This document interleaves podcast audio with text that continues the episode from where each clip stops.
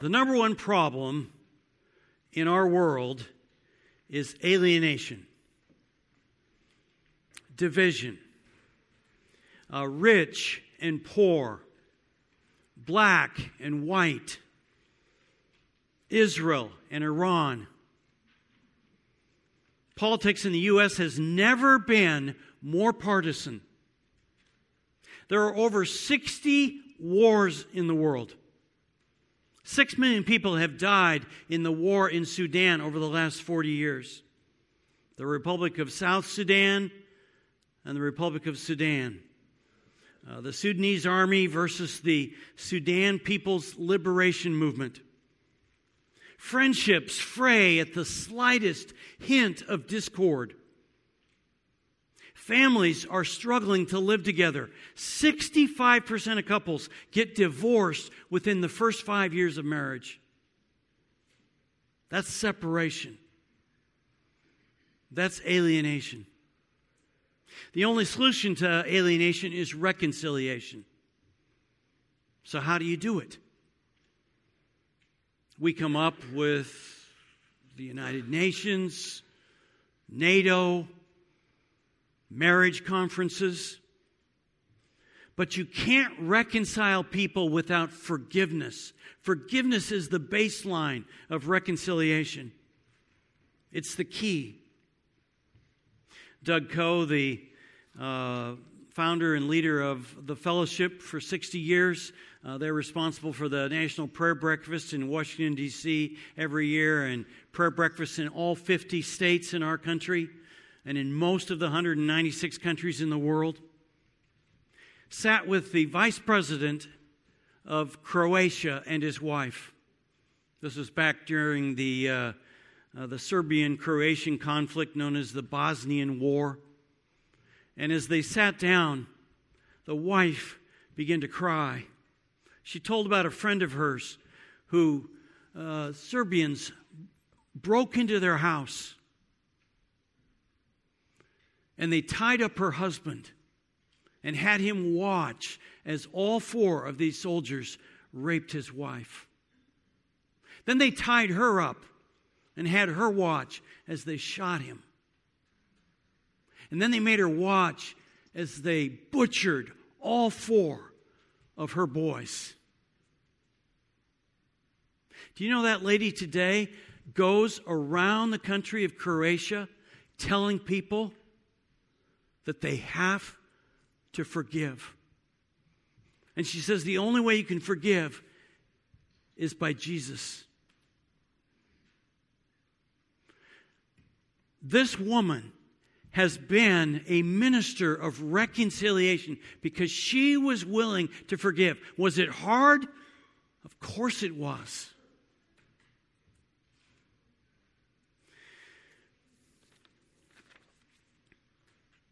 There's no reconciliation without forgiveness, and the key is Jesus. He's the only one who can change the human heart. If you can't change the heart, there can't be forgiveness. God has called all Christians to be ministers in the world. Well, what is the ministry? What's the purpose of our church? What is our vision? Uh, what are we trying to do? What is our win? The ministry is reconciliation. God has called us to reconcile people to God and people to each other. That's why our church exists. We're called to love God with all of our heart, soul, mind, and strength. And out of that love for God, the win for us is to reconcile people to God and people to each other. We're praying that through our efforts together this year, 30 new people will come to Christ and 15 will be baptized. 30 people will be reconciled with God. Counting all the adults, teenagers, and children in our church, 16, 600 people call Portland Community Church their home. But I don't view that as the size of our church. Studies show that each of us have, have about eight people in our lives who don't know Christ. These could be people that work with us at our places of employment. They could be people we go to school with. They could be people on our sports teams. They could be pe- members of our family. They could be neighbors. So, our real church size is 4,800. That's our potential church. And out of that number, we're praying for 30 this year. That's less than 1%. Very doable. We're going to establish a welcome team. Michael will tell, tell you more about this, but a welcome team is basically kind of an expansion of our greeters. Our greeters meet people at the front door and at the name tag table. They hand out prayer dares, but we're going to train these people. Mike is going to do this. And uh, so we have people more intentional about looking for people they don't know and introducing themselves and connecting them with other people. We want to increase people in community groups from 151 to 170. But the way we're going to do that is we're going to start three new community groups. Uh, we want to start a, a, young marriage community group, a group of uh, people in their 20s, and then two other community groups. And we want to increase the number of people in our discipleship groups from 60 to 100. We currently have 60 people. Some are meeting in pairs, some are meeting in groups of four. And they study the Bible together and uh, they pray for each other. Uh, we hope by the end of the year that these groups will, will grow, then they'll stop meeting, and then they'll meet with, they'll pick somebody else to meet with, and uh, will expand to uh, a uh, hundred. All these people, as they grow in their faith, they recognize better that they're ministers of reconciliation. They're on mission with Jesus wherever they go. And they're trying to share Christ with people in their lives. So turn to our text today, 2 Corinthians 5. 14 to 21. It's on page 1160 in the Bibles under the seats. In 2 Corinthians, Paul tells about God's plan to reconcile the whole world to himself through Christ. And that he has called all of his people to be ministers of reconciliation. How can we reconcile people to God and people to each other?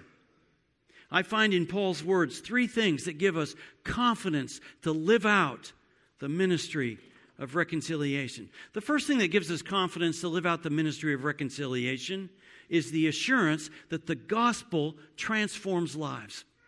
It would be difficult for you to go out and share Christ with other people if you weren't confident that Christ could transform lives.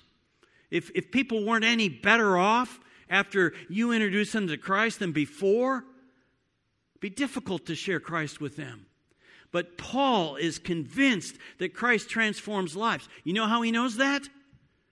Christ transformed his life.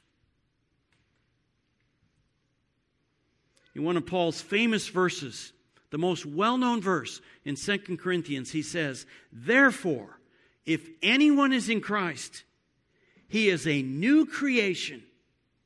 The old has gone, the new has come.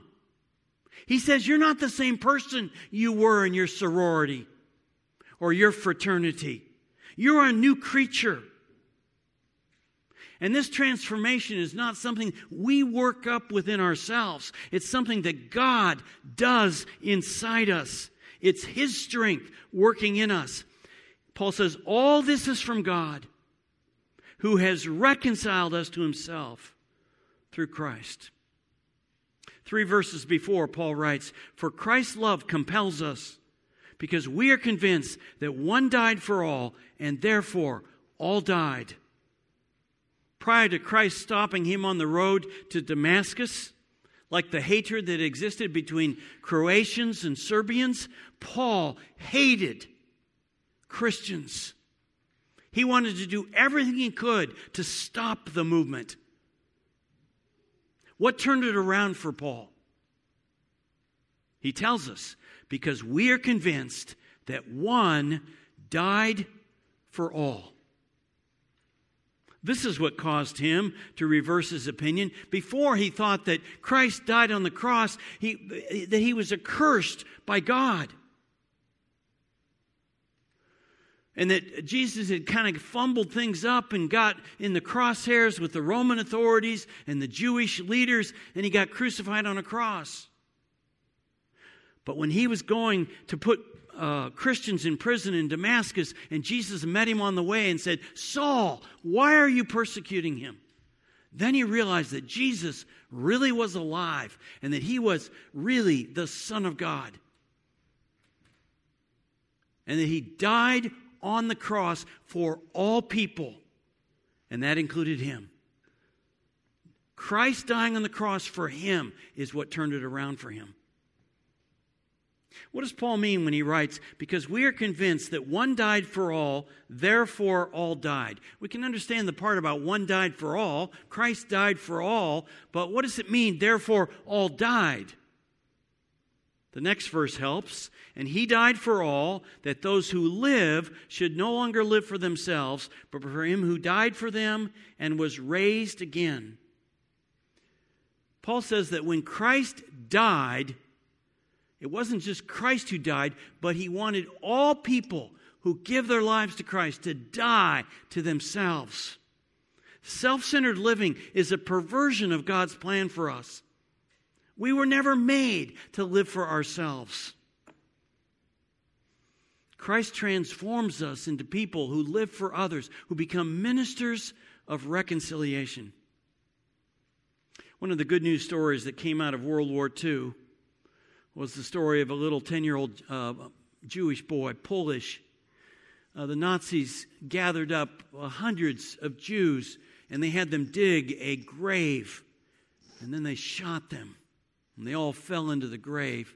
Well, somehow their shots missed this little boy, and he fell into the grave with everybody else. Blood spattered on him, and they covered him over with dirt. Just a shallow grave so he could still breathe through the, and after uh, the troops had all left and it got, gotten dark, he crawled his way out, out of the dirt and he walked down the street and he knocked on the first house door and he told him his plight and the woman realized that he was one of the jewish boys and she screamed for him to get out of there and he went to the next house and same thing happened house after house he was rejected because people were afraid because of the Nazi troops. So he limped to still another house, and a thought came to his mind. It seemed really odd for a Jewish boy, but after he, you know, he told them his plight, he said, Don't you recognize me? I'm the Jesus that you say you love. And the woman looked at him and hesitated for a moment. Then she opened her arms and pulled him into her arms. And they took care of him for the rest of his growing up years. Jesus says, Whatever you do for one of the least of these, you do for me.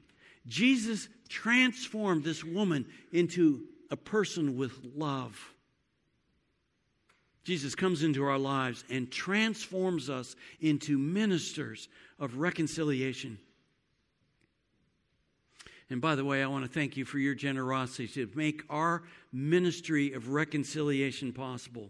As you'll see uh, a little bit later, if you've already looked at our uh, uh, annual report, people gave very generously last year.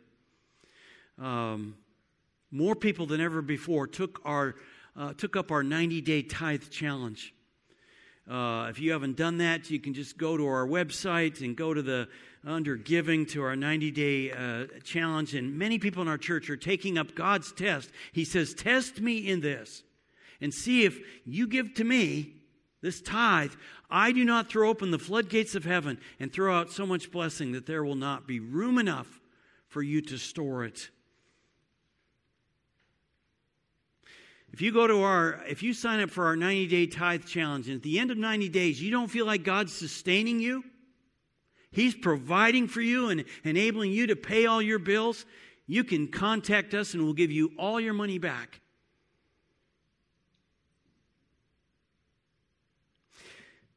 Many people have taken this challenge and say, I'm trusting God to give to Him the first part of my income off the top before I do anything else.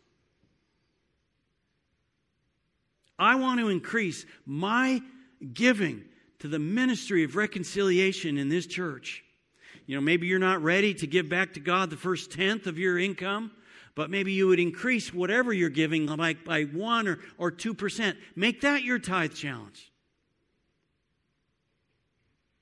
A second thing that gives us confidence to live out this ministry of reconciliation is the affirmation that God has entrusted to us the ministry of reconciliation.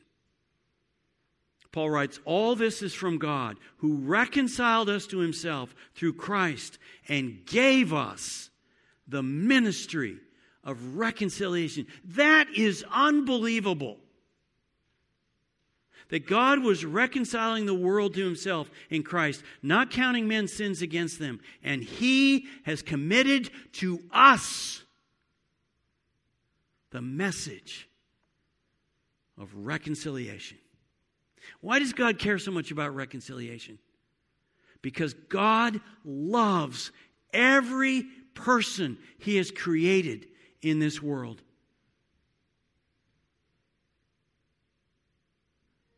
Paul is the only writer in the New Testament to use this word, reconciliation. Paul's a master at the Greek language. He has a rich and full vocabulary. He chooses a very special word here to describe reconciliation. The root word is aluso. It means to change. And here he adds a prefix to it.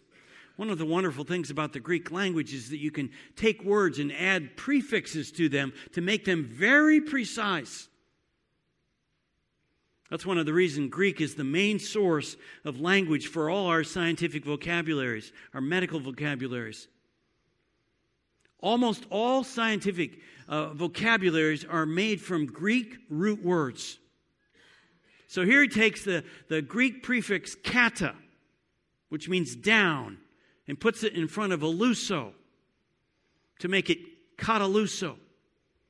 It literally means to change down from above. It's a change that happens downward. Modern science has adopted this word uh, to use uh, our uh, scientific word, catalyst.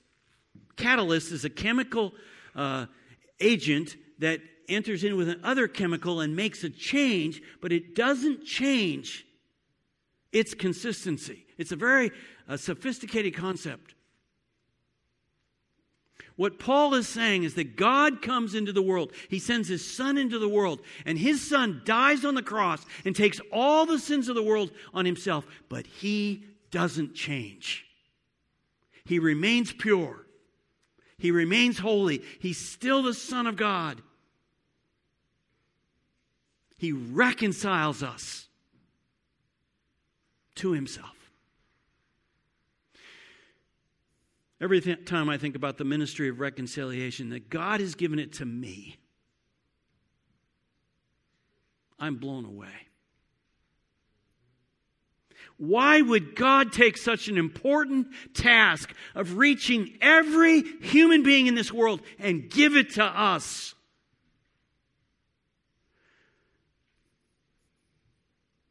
I find it highly motivating to know that God trusts me with this task. It motivates me to know that God is counting on me. And He's counting on you too to tell other people about Him.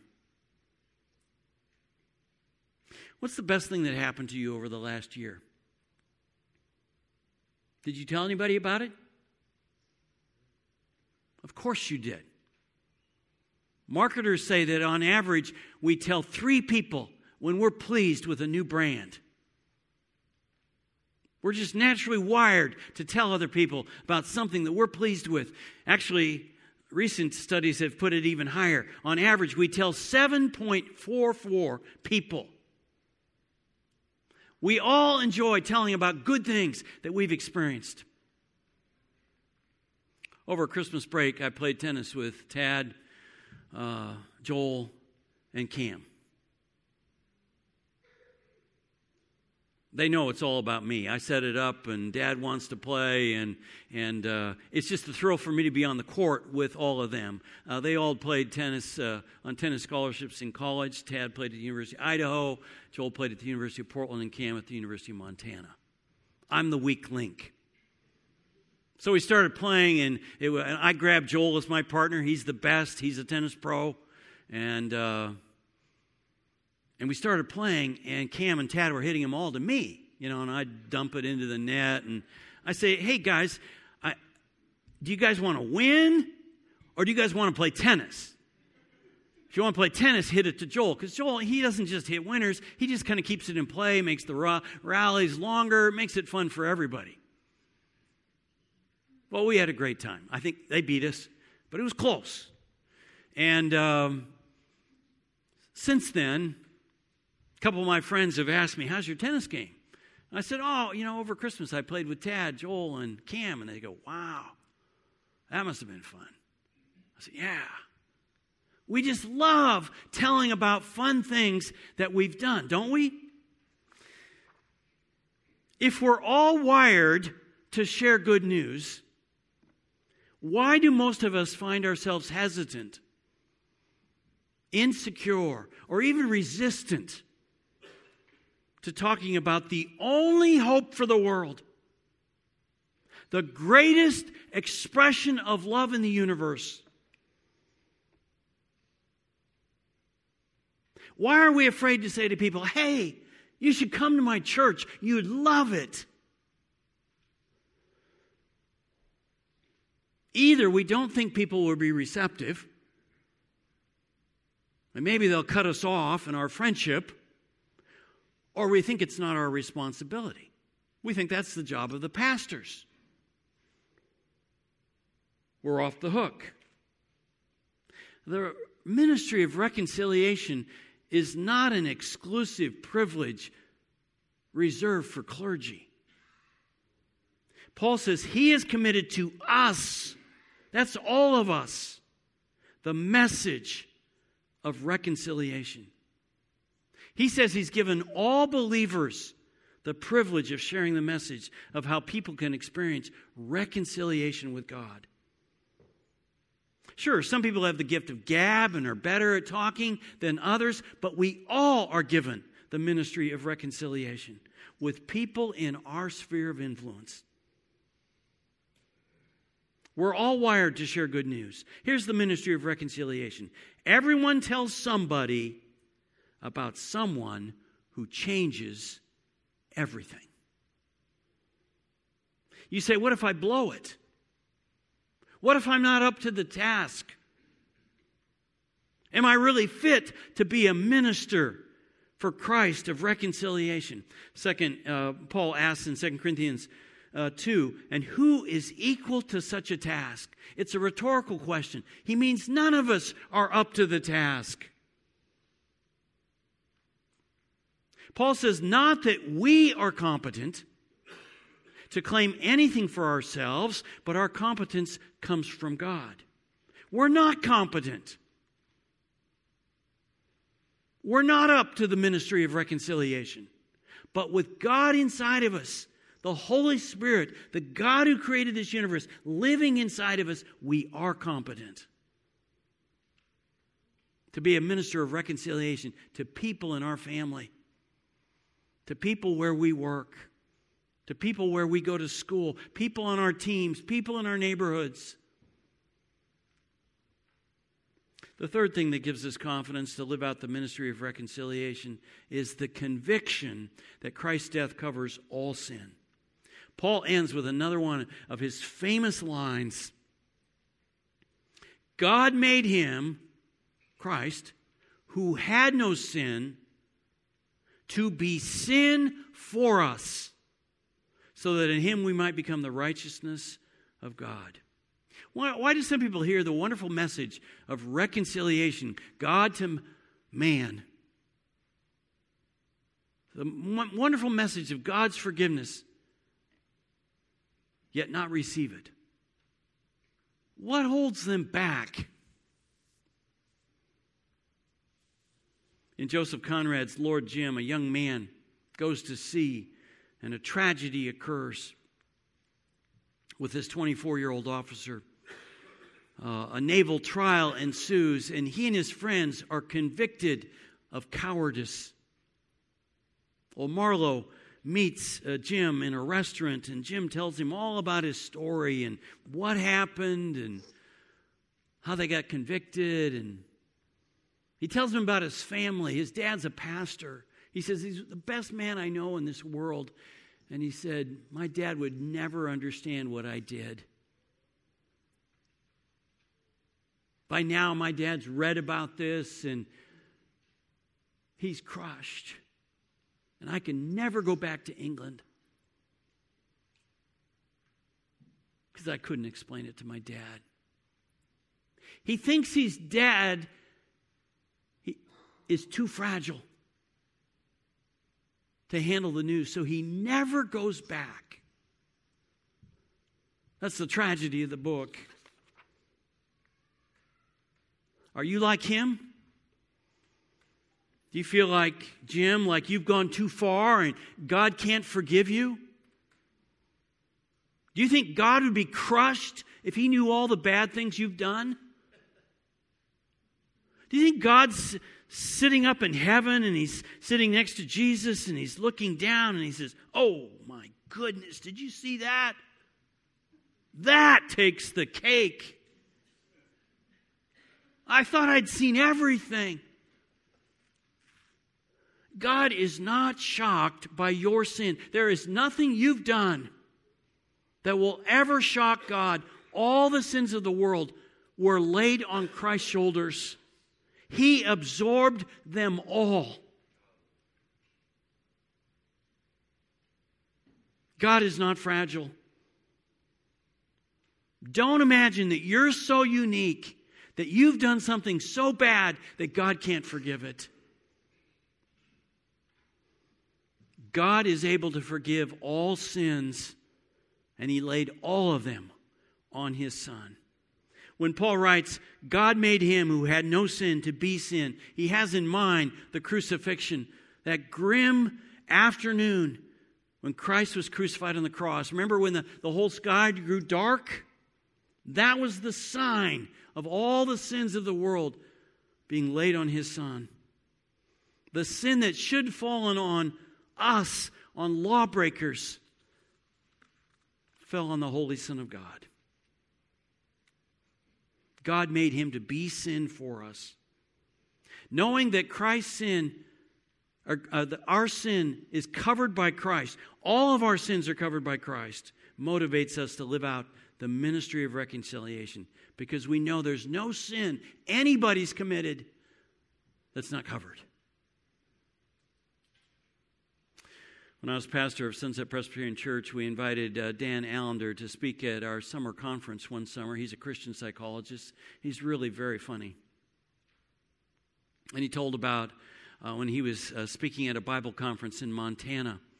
He took his wife and his 10 year old son, and uh, is kind of like the mecca for fly fishing in the world. And so he decided he wanted to try it. Never done it before. And so one night, after he was done speaking, he went out at dusk, had his float and all his gear, and and uh, he went out, and it was just beautiful. The sun was setting, and it was just gorgeous. But he was surprised with all the birds flying around. They're flying around him, and you know he thought they'd be in bed by now. But they're out and they're flying toward him, and, and then he realized those aren't birds; those are bats. And he says, I hate bats. And so all these bats are flying around him. So he starts taking his pole and he's trying to make a kind of a no fly zone so they can't get around him. And, and he's going and going and, and he hits a bat. And he, said, he says to us, I'm sorry to admit this, but I got one and it went down in the water. then the bat surfaced and started coming for him. So he just kept pounding on it and pounding on it. And he says, You know, I'm sorry to admit it, but one of God's creatures I caused to drown. Well, he just wanted to get out of the water, but as it would happen at that moment, he caught a fish So at the end of his line, and he starts pulling it in, and and he, he, didn't care about the fish. He just wanted to get out of there. And and up comes this fish, you know, this ugly, satanic looking gray fish. And all he wants to do is get rid of it. And so he's waving his, his, his pole around it to get rid of the fish. And he says, I'm sorry. He tell, tells us this. He says, I'm sorry to admit it, but it finally came off and it ripped its lips off. So he makes his way in, and there's a guy sitting at the end of the dock, and he, he, he, comes over and talks to him, and he, he's, this guy's attending the conference. And he says, You know, I've been fishing for 50 years, but I've never seen anything the likes of that. well, Dan wanted to take his son, really wanted to go fly fishing, and so he took him out the next day after, after lunch, after he'd spoken from 1 to 3.30, and they didn't catch anything. He brings him the next day. They didn't catch anything. Next day, he didn't catch anything. And, and as they come in, he sees this guy on the end of the dock, and, and he calls him over again, and he says, uh, I see you've been bringing your son out fishing. Yeah. Have you caught anything? No. I see you've been coming out between 1 and 3.30. Yeah. He says, do you know that fish don't bite between 1 and 3.30? No. You want to catch a fish for your son? Take these lures and you bring him out tomorrow morning at 5.30. So the next day, they, he brings his son out and they're fishing. They keep casting, nothing. They're out there two hours. Now it's time to go. He has to speak. And he says, We got to go, son. He's really mad at God. God, can't you let my kid just catch one lousy fish?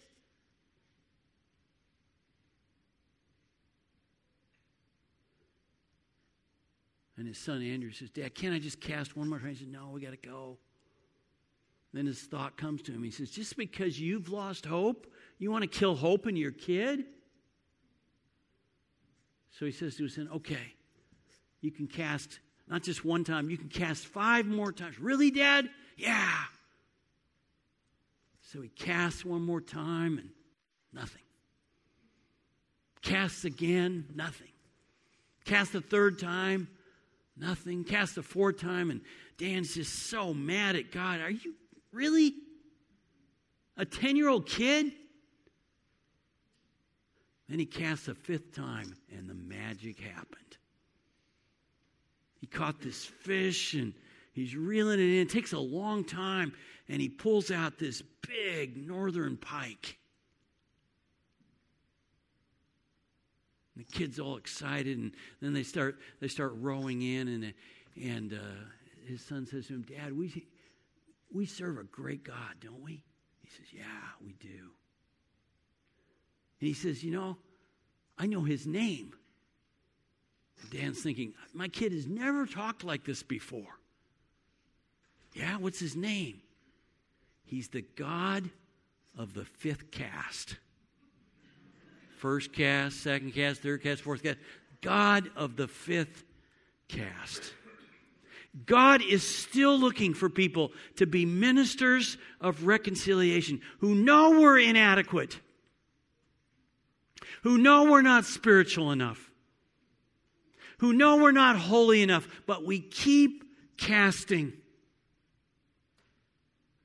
We keep reaching out. We t- keep trying to reconcile people to God.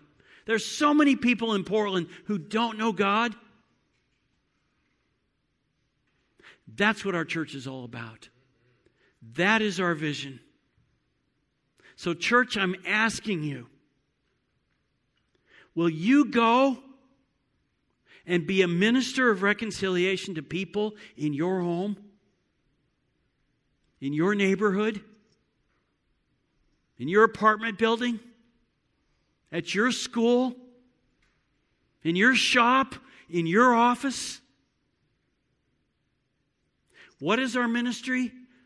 The ministry is reconciliation. God has called us to reconcile people to God and people to each other. We feel good about reconciling people to God and each other because we know that God transforms lives. We know that Christ makes a difference. It's worth it to tell people. We feel confident in being reconcilers because we believe God has given us the ministry of reconciliation. It seems hard to believe, but He has entrusted to us this ministry. We are His plan for reaching the world. And we don't hesitate about trying to reconcile anybody to God because we know that Christ's death covers all sin. Lord God, thank you that you have entrusted to us the ministry of reconciliation. What a privilege. We all know so many people in our families, in our schools, our workplaces, our neighborhoods that don't know you. And you want us to be reconcilers with them and help them come to know you. Give us a new vision for that today, this year. Who are the people in our lives that you want us to reach?